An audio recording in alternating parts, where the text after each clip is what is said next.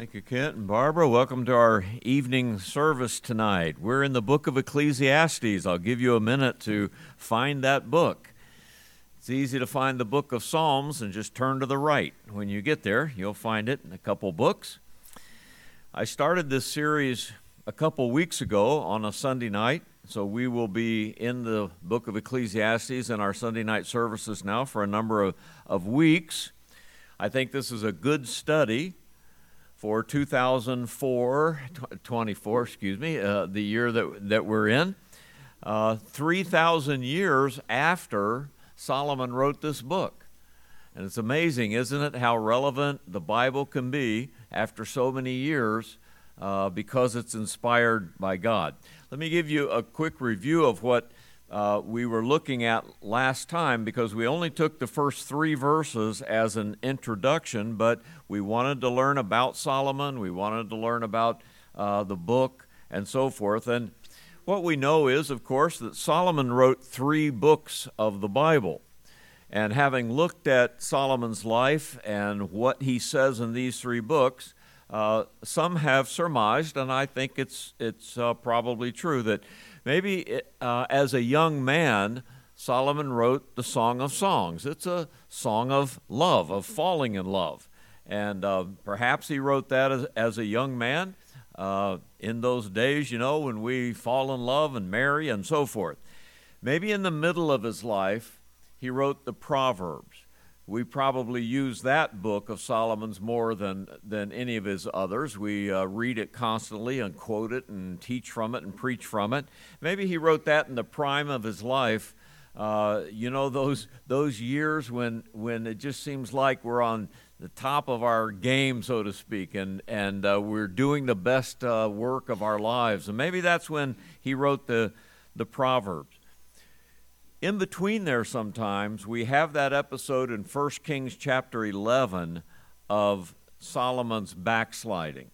And there we read uh, some terrible years in his life uh, when he strayed from the lord and was involved in, in uh, polygamy and adultery and idolatry on the high places and, and uh, something you, you never think could happen to a man like solomon. And yet it did and so many have thought, I think it's a good th- uh, thought, that uh, then perhaps after that, when he turned back to the Lord and came back to God as he knows he should, that he writes this book of Ecclesiastes. And he writes it uh, looking at his former days, saying, this is, this is what life is like without God in control. This is what life is like, if you begin to get pessimistic about things, uh, you'll start thinking like this.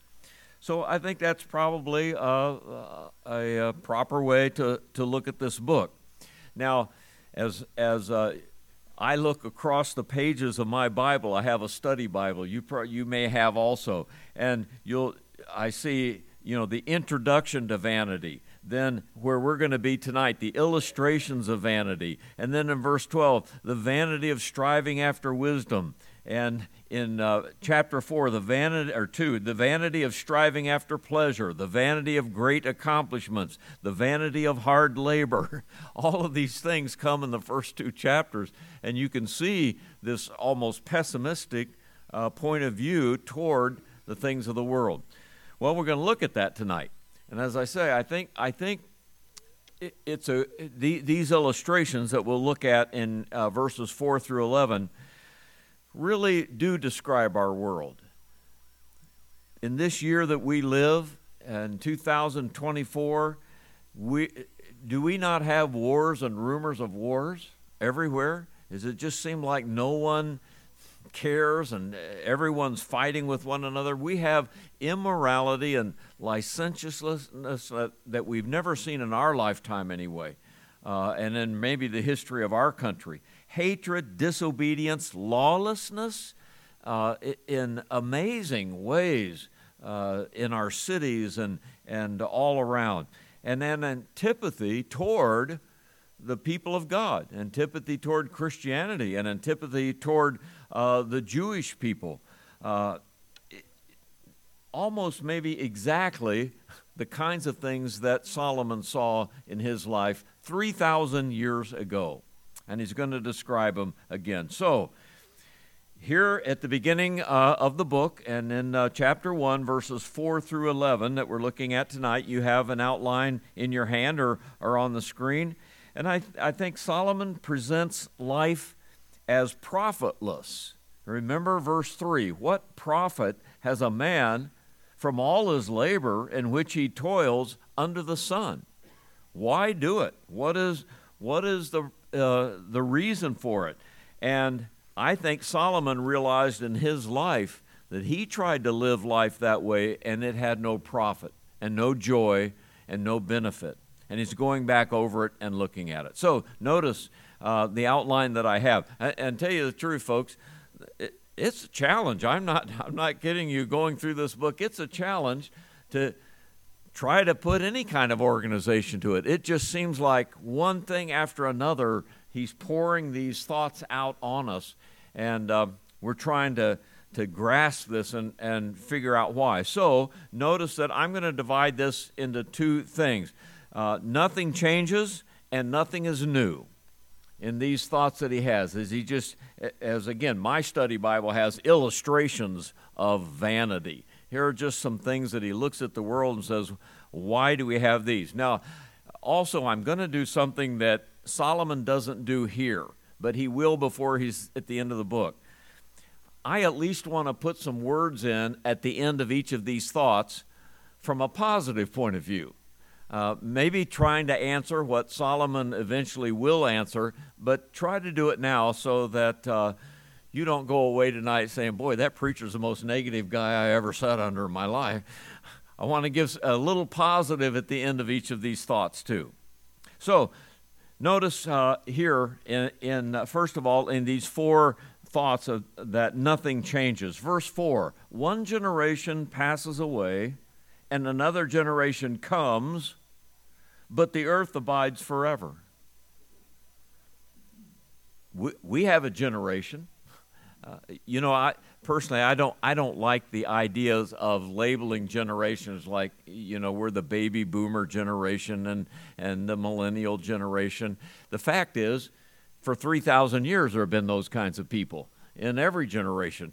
Uh, I, I, like to think of it later or, or better as uh, I'm a I was a child and then I was a parent. Now I'm a grandparent and there will be people after me who start out as children, go to parent, go to grandparent, and so forth. Those are the generations. And Solomon looks at it and says, You know what? Uh, I've gone through that cycle, and what have I profited? I've gone through it, and uh, nothing ever changes. And my kids will go through it, and then they'll die, and their kids will go through it, and then they'll die. And what's the purpose? Kind of is what he's, what he's saying here. I often think I, I've done so many funerals in my uh, years of, of, ministry that uh, it, it just happens. I mean, I can say it's a shame, but it just happens that good Christian people, good men, good women, die after a, a, a, good life of labor and serving God and the rest, and the funeral comes and good things are said about them, and the next day and the next day and the next day, and it's almost as if the person never lived. They're just gone, and they're not in our lives anymore. But that's the way life always has been and always is. And so I think Solomon's kind of looking at it that way and saying, boy, what, you know, and, and if, of course, with Solomon, an inspired writer of God's word, there are things left here for us, and that, that's a little different in his case. But he's looking at life in general. And then he compares it to the earth. You know, we come and go so quickly, and this earth is the same as it's always been. It's just, it's still here, isn't it? I imagine that Solomon uh, probably stood there in Jerusalem and said, maybe Adam stood on this ground. you know, a, a, few thousand years ago, he probably stood on this ground, right here where I'm standing. And now he's gone and I'm standing on it. Well, how many of you have been to Jerusalem? I've been to Jerusalem. And you walk those streets of that old city and you say, 3,000 years ago, David stood here and Solomon, and 2,000 years ago, Jesus stood right here on this spot. And again, those historical situations where you think, how many generations of people have stood here? They're gone, but here's the ground. Here's the earth. It's still here. So he's kind of asking, what's, what's the point of all of this? The earth still remains. There was a cross reference to Psalm 104 in that long psalm that describes God's creation in the world. But it says in verse 5 Who laid the foundations of the earth that it should not be removed forever? It's still here, and people are gone. You know what my positive thought of this at the, at the end of, of verse 4 is? Then be a good steward of your time. Knowing that you can't be here forever, you can't be here for very long. As a matter of fact, how often does the Bible say your, your life is as a vapor that appears for a little time? And, and this could be your last day. Who knows? Uh, who can boast of tomorrow? And so, leave good things behind for those generations that are going to come after you. I know we try to do it, but uh, you remember uh, the psalmist that said, uh, then, then help us to number our days that we may apply our hearts to wisdom, even at the end of our lives. I like a verse in 2 Peter chapter 1 where Peter is getting to the end of his life and he says moreover uh, 1 peter 1.15 moreover i mean 2 peter 1.15 moreover i will endeavor that you may be able after my decease to have these things always in remembrance. I'm trying to leave something behind besides my grave marker to have always in remembrance of me. So I say, folks, then do that. I, think we all kind of get to a place in our lives where we might be saying, you know, most of the things that I'm going to do, I've already done. You know what I mean? I, my, my vocation, my work, all of that, all of those things that I've done uh, are probably behind me. So I need to leave something for my kids and for my grandkids and for their children and for the generations to come. So, generations come and go. Number two, the sun rises and sets. As a matter of fact, now he, uh, uh, rather than talking about people so much, he talks about the, the world itself, the sun, and then the wind, and then the rivers of water. Isn't it interesting? So, verse 5, he says, uh, The sun also rises and the sun goes down and hastens to the place where it arose. In other words, and it does it again. It the cyclical motions of the earth, the sun, uh, and we don't we don't quibble over the, the Bible writer's uses of whether the sun goes down or the earth goes down. Uh, I, I think Solomon knew that as well as he knew that, uh, you know, what the center of the earth was and where the North Star was and all of those kinds of things. He's just using his vernacular as you and I do. I talk about a sunrise, I talk about a sunset. I love them, but I realize that we're on this big Ferris wheel going around like this, and the sun is is staying in one place. So he says that uh, that's what's happening. I think back to Genesis 1:14 where it says God said let there be lights in the firmament of the heaven to give to divide the day from the night and to give light upon the earth and let them be for signs and seasons and days and years. So God did that. God made his world that way.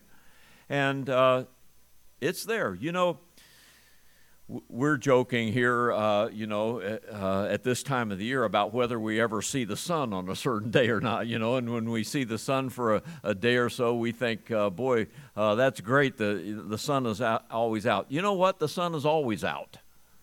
It's just that there's that cloud between us and the sun and the sun is shining as bright as it ever is and and Venus was up there in the morning just as bright as she ever is whether you can see her or not. And the moon was you know uh, at its waning uh, look this morning and you couldn't see it.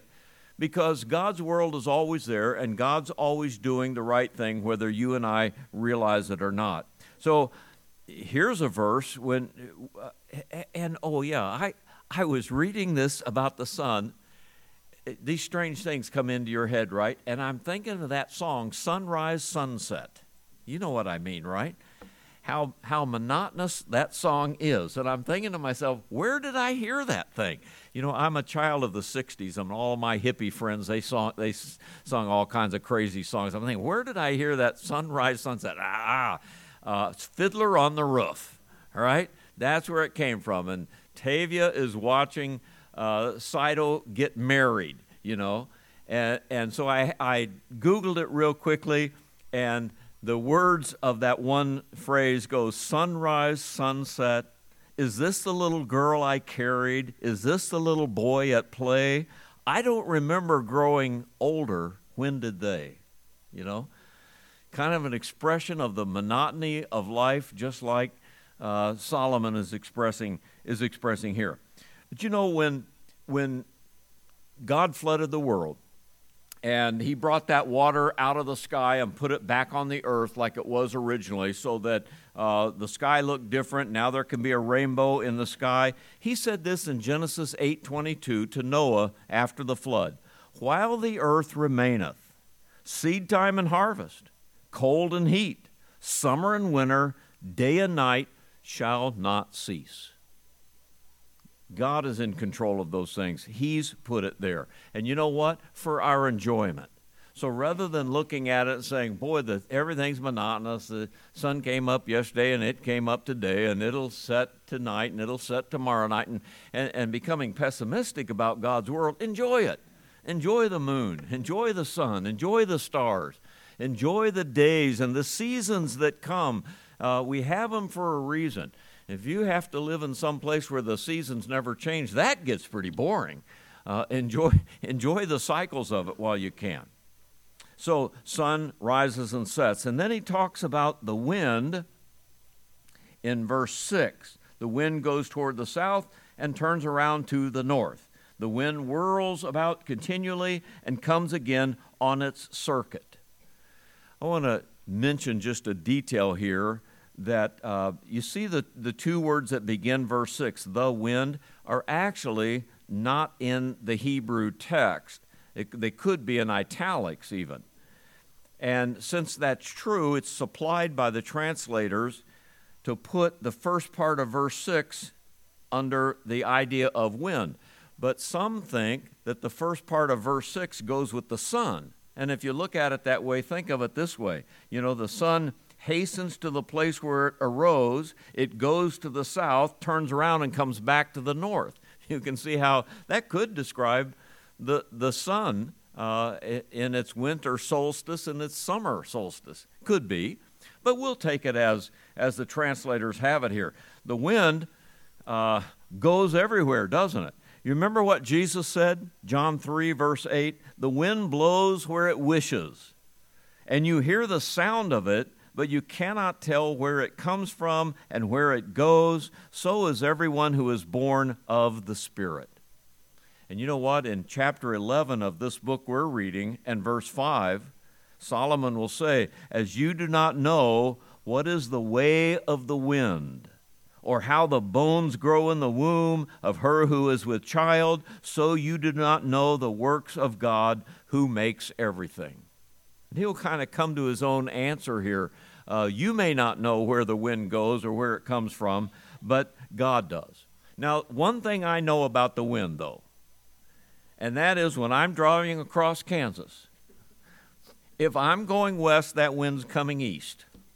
And if I'm coming east, that wind's going west. Now, I know that much. Other than that in the world, I don't know anything about, about the wind. Uh, but the wind is fickle, isn't it? As a matter of fact, the wind doesn't care about you or me, does it? The wind is going to do what it does on a windy day, on a still day. Hurricanes really don't care what's in their path. Now, they're created by the wind, but that's the wind. And uh, you can either get hurt by it or get out of the way. Tornadoes will come across the land, and they don't care what's in their path, whether you are or somebody else. It's just the way it is. Jonah was in a storm. Now, of course, God brought that storm, but, but uh, what can a sailor do when the, when the storm comes? Paul and his companions were on board that ship, and they were driven by that wind out into the sea until they actually crashed in the boat. It's just the wind is that way. So Solomon's looking at things like that and saying, well, you know, if, if those things come and go and I don't make a difference to them, why am I here, so to speak? Can you kind of see a, a pessimistic person even in our day saying, well, where's God in all of this? You know, and, and if there's a loving God, if there's a purpose to this world, why that tragedy? Why does this happen? Why doesn't God stop this? Why did He let this happen to me? And those, those kinds of things. I've got a remedy for this one too. You know what it is? Go fly a kite. I, I mean by that, you can't fly a kite without wind. Sail across the ocean. You can't sail without wind. And people in those days knew that. You know, nowadays we can without wind, but they can't. Put up a wind generator if you want some electricity. No, don't do that. I, We've got enough of those things out there. But you know what? I do notice when I go out across Kansas and I get to that ugly place where all those wind generators, I'm saying, what a shame that we ruined this beautiful landscape. But you know what? You know what's still spotted out across the plains are those old uh, windmills that people had to water their crops or cattle with. And uh, they found out a way to put some mechanical pump down in the bottom of a well and let the wind turn that blade around so that that pump works and the water's brought up for the cattle to drink you know? And you got still have a few of those lonely little things out there on the plains. So what i'm saying is use the wind then. Use it for for god's glory use it to be a good steward of the land that you live on and, and all of that. Nahum, in his prophecy in verse, chapter 1, verse 3, said, The Lord is slow to anger and great in power, When all at all acquit the wicked. The Lord hath his way in the whirlwind and in the storm, and the clouds of the dust of his feet. God has his way in all of those things. So I just say, get with God and use those things uh, to God's glory and for your purposes. Then the rivers, verse 7. All of the rivers then run into the sea, yet the sea is not full. Do you ever think about that? to the place from which the rivers come, there they return again. This hydrological cycle of water just continues and has forever. I often, you know, we live near a large river. Of course, in Kansas City here, uh, we the the Missouri River comes right through uh, right through town. Or uh, some, you know, I probably cross the Mississippi over here once or twice a year anyway, and maybe you do also. And I often cross that much water coming down a river, and I'm thinking to myself, that river has been here as long as the earth has been here, or at least since the flood anyway. That water's still been coming. And I think to myself, where does it all come from? You can go up the Mississippi, up into northern Minnesota, and stand at what they call the place, the beginning of the of the Mississippi River. There's a little stream here a little stream over there. You think, where does all this water come from? And yet, it keeps coming. I had to look these things up because I was curious. Right now, seven the Earth, uh, 71% of the Earth's surface is covered with water. 71%. That's a, lo- that's a lot of water. The seas and the oceans hold 97% of all the water that's on the earth. It's all out there in the ocean and in those seas. Isn't that amazing? In the atmosphere that carries the rain, that drops the snow and, and drops the rain on the mountain, point zero zero zero one percent of the water is actually in the sky and in the atmosphere. Not very much when you think about it going back up into the sky and dropping again on the mountains and so forth. And the fresh waters of the rivers and the lakes is only 3% of all the water on the earth. And so God uses this cycle to give us what we need and to water his earth and to water his ground and to bring it by. You could be pretty pessimistic. Well, Lord, we want some more water up there. Not, not usually, but sometimes we do, right? We want more water in the sky. Sometimes we want less water. Sometimes we want more snow on the mountains. Sometimes we want less snow on the mountains. To you and I, it's a pain. To uh, Colorado, it's white gold, you know, for uh, people out there. So this cycle, and, and the Bible talks about it often. There's a verse in, in uh, Psalm 90 where uh, Moses, who wrote that psalm, says it like this. You remember it. A thousand years in your sight are like yesterday when it is past, and like a watch in the night. As far as God's concerned, time is insignificant. But then he says, of those years, you carry them away like a flood, or it could be like a river. They are like asleep, even. In the morning, the grass grows up, and then it, it goes away in the daytime. In other words, time is like a river. Just it goes by, and we don't know where it comes from, and once it goes by you, you don't get it back again. It's like that. Now, Isaac Watts, one of my favorite songwriters, uh, wrote a song that we sing often, uh, O God, our help in ages past. And it's in verse 3 that he said, Time is like an ever rolling stream, bears all its sons away. They lie forgotten as a dream dies at the opening day. Time comes and time goes. People that we knew were here and now they're gone, just like that water in the river comes down and now it's gone away and time, like an ever rolling stream, bears all its sons away. So, what's the remedy to it?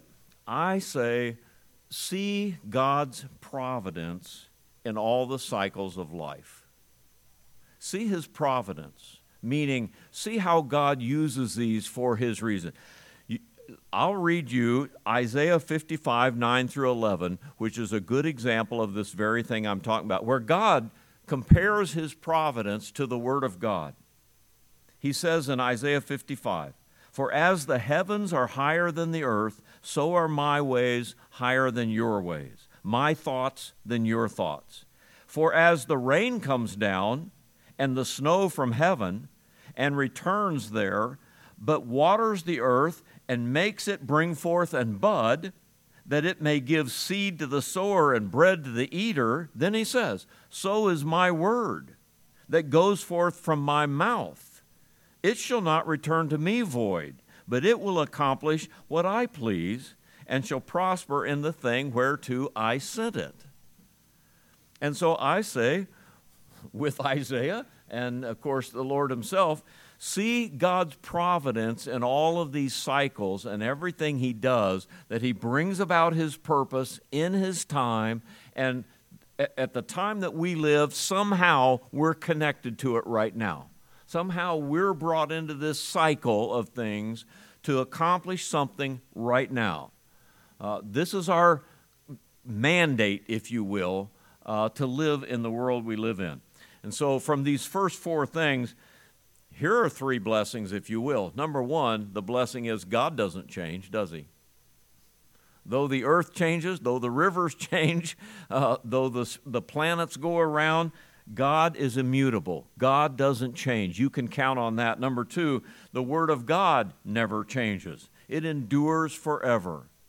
And so, this book that we read and its principles and its teachings will always be good. It was good 3,000 years ago for Solomon, and it's good for us today. And I say also, it's a blessing that God's world does what it does. My message this morning was on reaping and sowing. And the, the reason we can count on reaping what we sow is because God made the world to operate in the way He made it. You can count on the wind, you can count on the water, you can count on the sun and the moon and the stars for the seasons. You can count on all these because God made them. I know that Solomon came to that conclusion. But you know, when you walk away from God and things aren't going right in your life and things are all messed up or you're going through some really difficult time, you're apt to say, God, why me? And why does this happen? And why don't you do this or why don't you do that? And it's not a good time in the believer's life. And that's what Solomon's saying when you get to that kind of time in your life. And he was there, but he got out of it. All right. Secondly, I think verses 8 through 11 and these four things that, that uh, he's saying nothing is new. How boring, how boring is this? First of all, man always wants new things. All things, verse 8, all things are full of labor. Man cannot express it. Well, that's true. We work all of our lives, right? We get up, we go to work, we come home. We do it until we die. And then he says, The eye is not satisfied with seeing, nor the ear filled with hearing. Eh, eh, interesting look, you know my eye still wants to see more.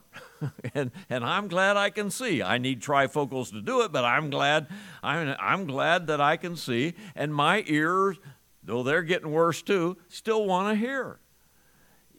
Why do you go on a vacation? Why do you get in your car and drive across the country? Your eyes want to see something they hadn't seen before. That's why. You want to see some place in this world, some place in this beautiful country that you haven't seen yet. So your, your eyes want to want to take you there. And why do you watch so much television? because your eyes and your ears want more stuff in it. Go to a concert, uh, you know, listen to some lecture, whatever it is, you just can't quite get enough. And it's worse now that we have cell phones because we, we, we don't talk much, we don't do much, we just sit and let our eyes and our ears swallow up more and more and more, don't we? And, and Solomon is looking at this. You, re, you remember, uh, don't you, uh, when Paul got to Athens and uh, Luke records in Acts 17 21, all the Athenians and the foreigners who were there spent their time in nothing else but to tell and to hear some new thing. Exactly what, what uh, uh, Solomon is saying here. They just sat up on that hill just so they could hear something they haven't heard before. And I think we can get, we can get kind of that way too.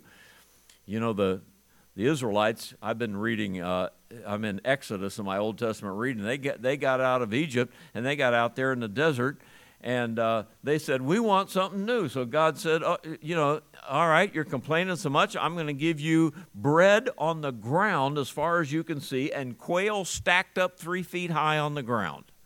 And they said, That'd be great. They eat that for a while and they say, You know, we're tired of this bread. and we're tired of this quail between our teeth. We want something new. That's just people, isn't it? And, and we can get that way also in God's world. What's the remedy to that? Flip the page with me to chapter 3 and verse 11. We'll get to this verse. You know, chapter 3, when you glance down through it, there's a time to be born, a time to die, a time to plant, a time to pluck up, and so forth. But look at verse 11. He has made everything beautiful in its time also. He has put eternity in their hearts except that no one can find out the work that God does from beginning to end. But you see that phrase, that, that's been a, a very key and, and special phrase that people point out. God has put eternity in our hearts. There's something inside man who is created in God's image that can't get away from the thought, where do I go after I die? What's waiting for me out there? Well, to a believer, I'm just saying that should be a blessing. To a believer, it ought to be that's great. Because you know what? There's a new thing for me to see. There's a new thing for my ears to hear when I get there. You remember, of course, 1 Corinthians chapter 2 and verse 9. It is written, Eye hath not seen, nor ear heard, nor has it entered into the heart of man the things which God hath prepared for them that love him. And so I say, see everything you can in God's beautiful world, hear what you can hear that's good, but always remember you're going to a place that for eternity your eyes won't be able to see enough, your ears won't be able to hear enough of God's glory and God's beauty and God's truth. And that's where we're going. So keep that in mind. So man wants new things, and in verse 9, one problem is man can't create new things. That which has been is what will be.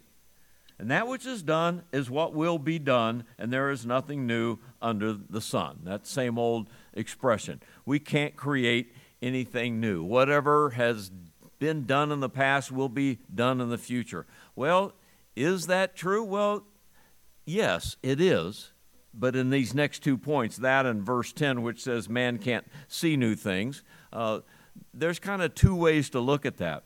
I read somebody quoting Rudyard Kipling uh, who said it like this The craft that we call modern, the times that we call new, John Bunyan had them typed and filed in 1682. when, when he wrote Pilgrim's Progress, he talked about all these things. And it's really hard for you to write out anything that hasn't been written before. It's just the way it is. Well, there's some good things about that.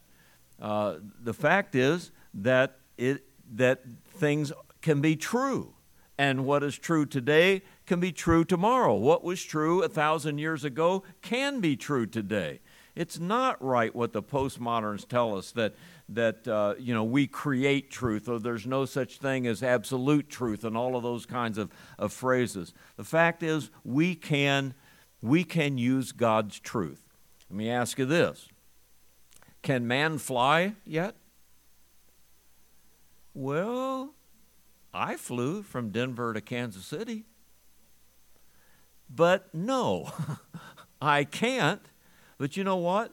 By man using the tools that God left us in this world, we can fly. Can, can man live underwater? now you know what I'm getting at. No, but yes because using the principles and the science and the tools and the truths that God has left from one generation to the other, we can there are there are our sailors who get in a submarine and they're there for over a year. It's a it's a city underwater, and and uh, without even refueling. Can we go to the moon? Yeah, we can do that now. Can we preach the gospel instantly around the world? I'm doing it, I guess, through this thing that is going to an internet somewhere. And if somebody really was wanting to, on the other side of the world, they could hear my voice right now. Hi, and if you're there, let me know. Who would have thought that? Who would have thought that 50 years ago, even? That, that we didn't create anything new, but we used the tools that God left us in this world to bring glory to Him. And so we have a great commission to go into all the world and preach the gospel. We can do it now in great ways. I realize that whatever can be used for good in this world, somebody's going to use it for bad. And that has always been true too, and we just have to live with that. But let's use what we can for good. Verse number 10 Man can't see new things is there anything of which it may be said, See, this is new? It has already been in ancient times before us. See, this is new. Also, someone I was reading quoted, quoted uh, Thomas Edison. You know, so Edison uh, was our greatest inventor, you know, and, and we talk about did, did he invent new things? well, yes and no. Uh, we didn't have some of those things before. But here's the quote from Edison himself. He said that his inventions were only, quote, bringing out the secrets of nature and applying them for the happiness of mankind. I'm not really doing anything new. I'm just finding the secrets of God's world and bringing them out to help people and make them happier. And so I'm glad. Thank you, uh, Thomas, for doing that and other inventors. But the point is that man can't create, but we can use what is there for our good, and you can use it for evil too, and people always will, as I said.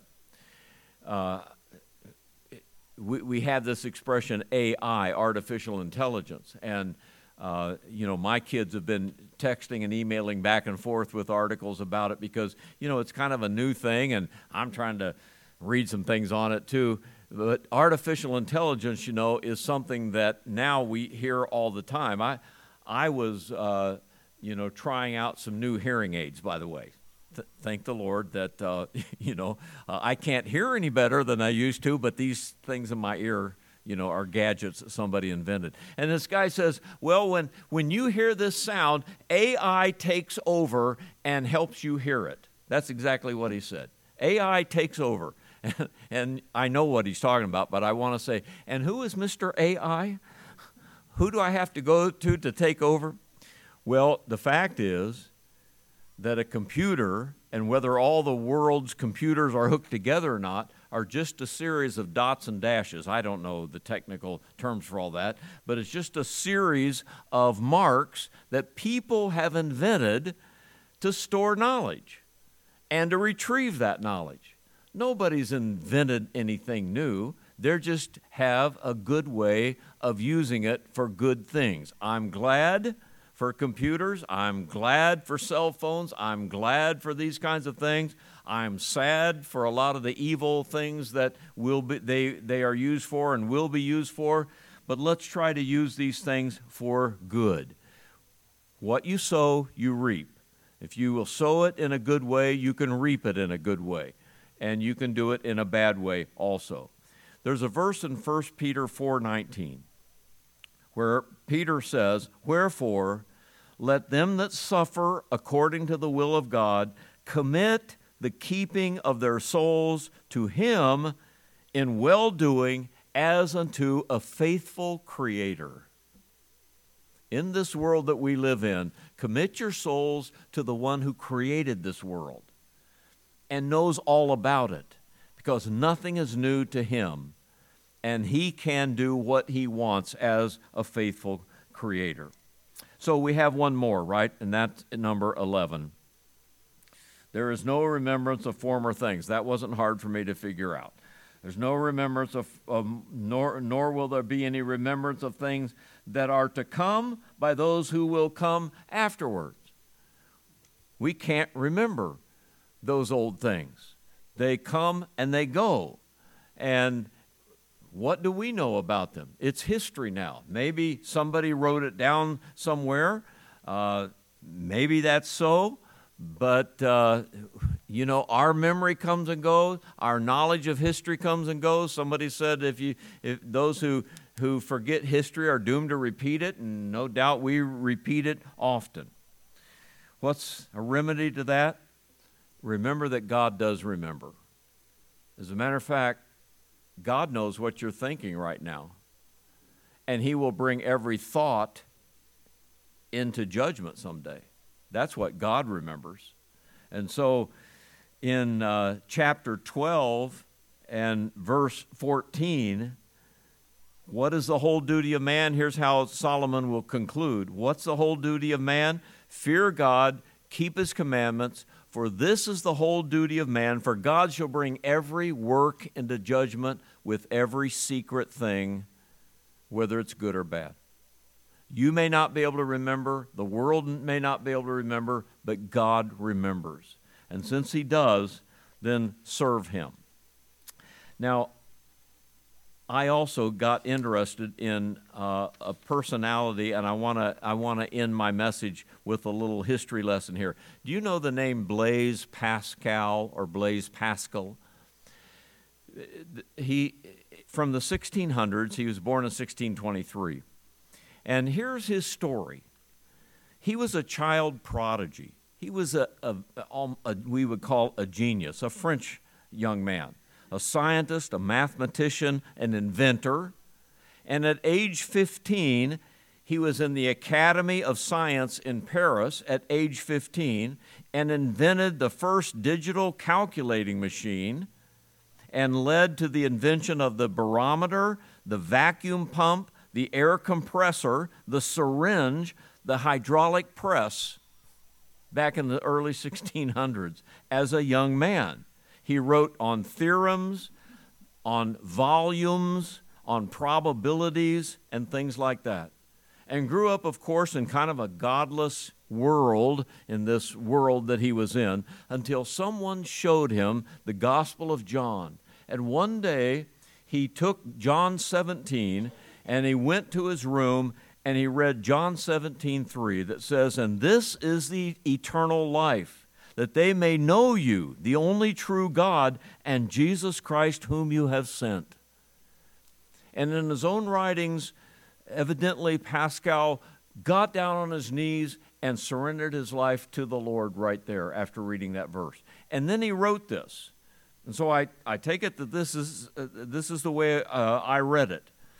In the year, here's what he read right at his conversion. In the year of grace, 1654, on Monday, 23rd of November, fire, God of Abraham, God of Isaac, God of Jacob, not of the philosophers, not of the scholars, certitude, feeling of joy, peace, tears of joy. And then he quotes it again This is the eternal life that you may know you, the only true God, and Jesus Christ, whom you have sent. And then he says, Let me never be separated from him.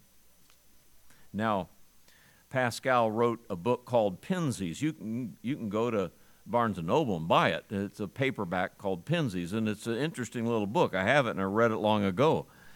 And he's known for what's called Pascal's wager.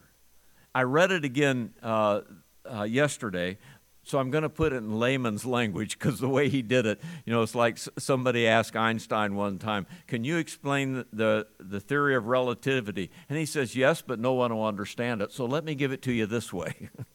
and so here's what he said. Here's Pascal's wager. If you believe that there is no God, and I believe that there is a God, you believe that there is no God and you die if there is no God, you've gained nothing. If there is a God, you have lost everything. But he says, I believe that there is a God, and I die. If there is no God, I've lost nothing. But if there is a God, I have gained everything. And then Pascal said, You must wager. It is not optional. You decide before you die which way you think is right. And Pascal also said this, and I'll close with this. And I think it's a good conclusion of what we've been reading tonight. He said, There is a God shaped vacuum in the heart of every man that cannot be filled by any created thing, but by God alone, made known through Jesus Christ. We all have, a, and he was the inventor of vacuum type things. We have this God shaped vacuum, and there's nothing in this world that can fill that. And if you try to do it, you'll be miserable.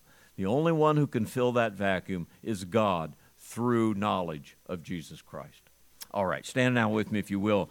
Boy, wise people, but it really comes down to the fact that their wisdom is either with God or it's not at all, isn't it? That's what, that's what we learn. Let's pray together.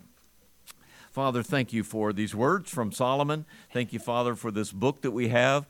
Uh, it's a difficult book. Uh, we're having to work at it.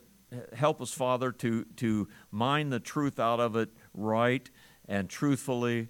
And then, Father, encourage our hearts as we follow the thoughts of your inspired writer and we try to apply them to the world in which we live and to ourselves. Help us to do that. And may we be better servants of yours and more effective because we've done it. So bless in the thoughts that we have tonight as we turn to you in our prayers and in our song. Receive glory, and we'll thank you for it in Jesus' name. Amen. All right.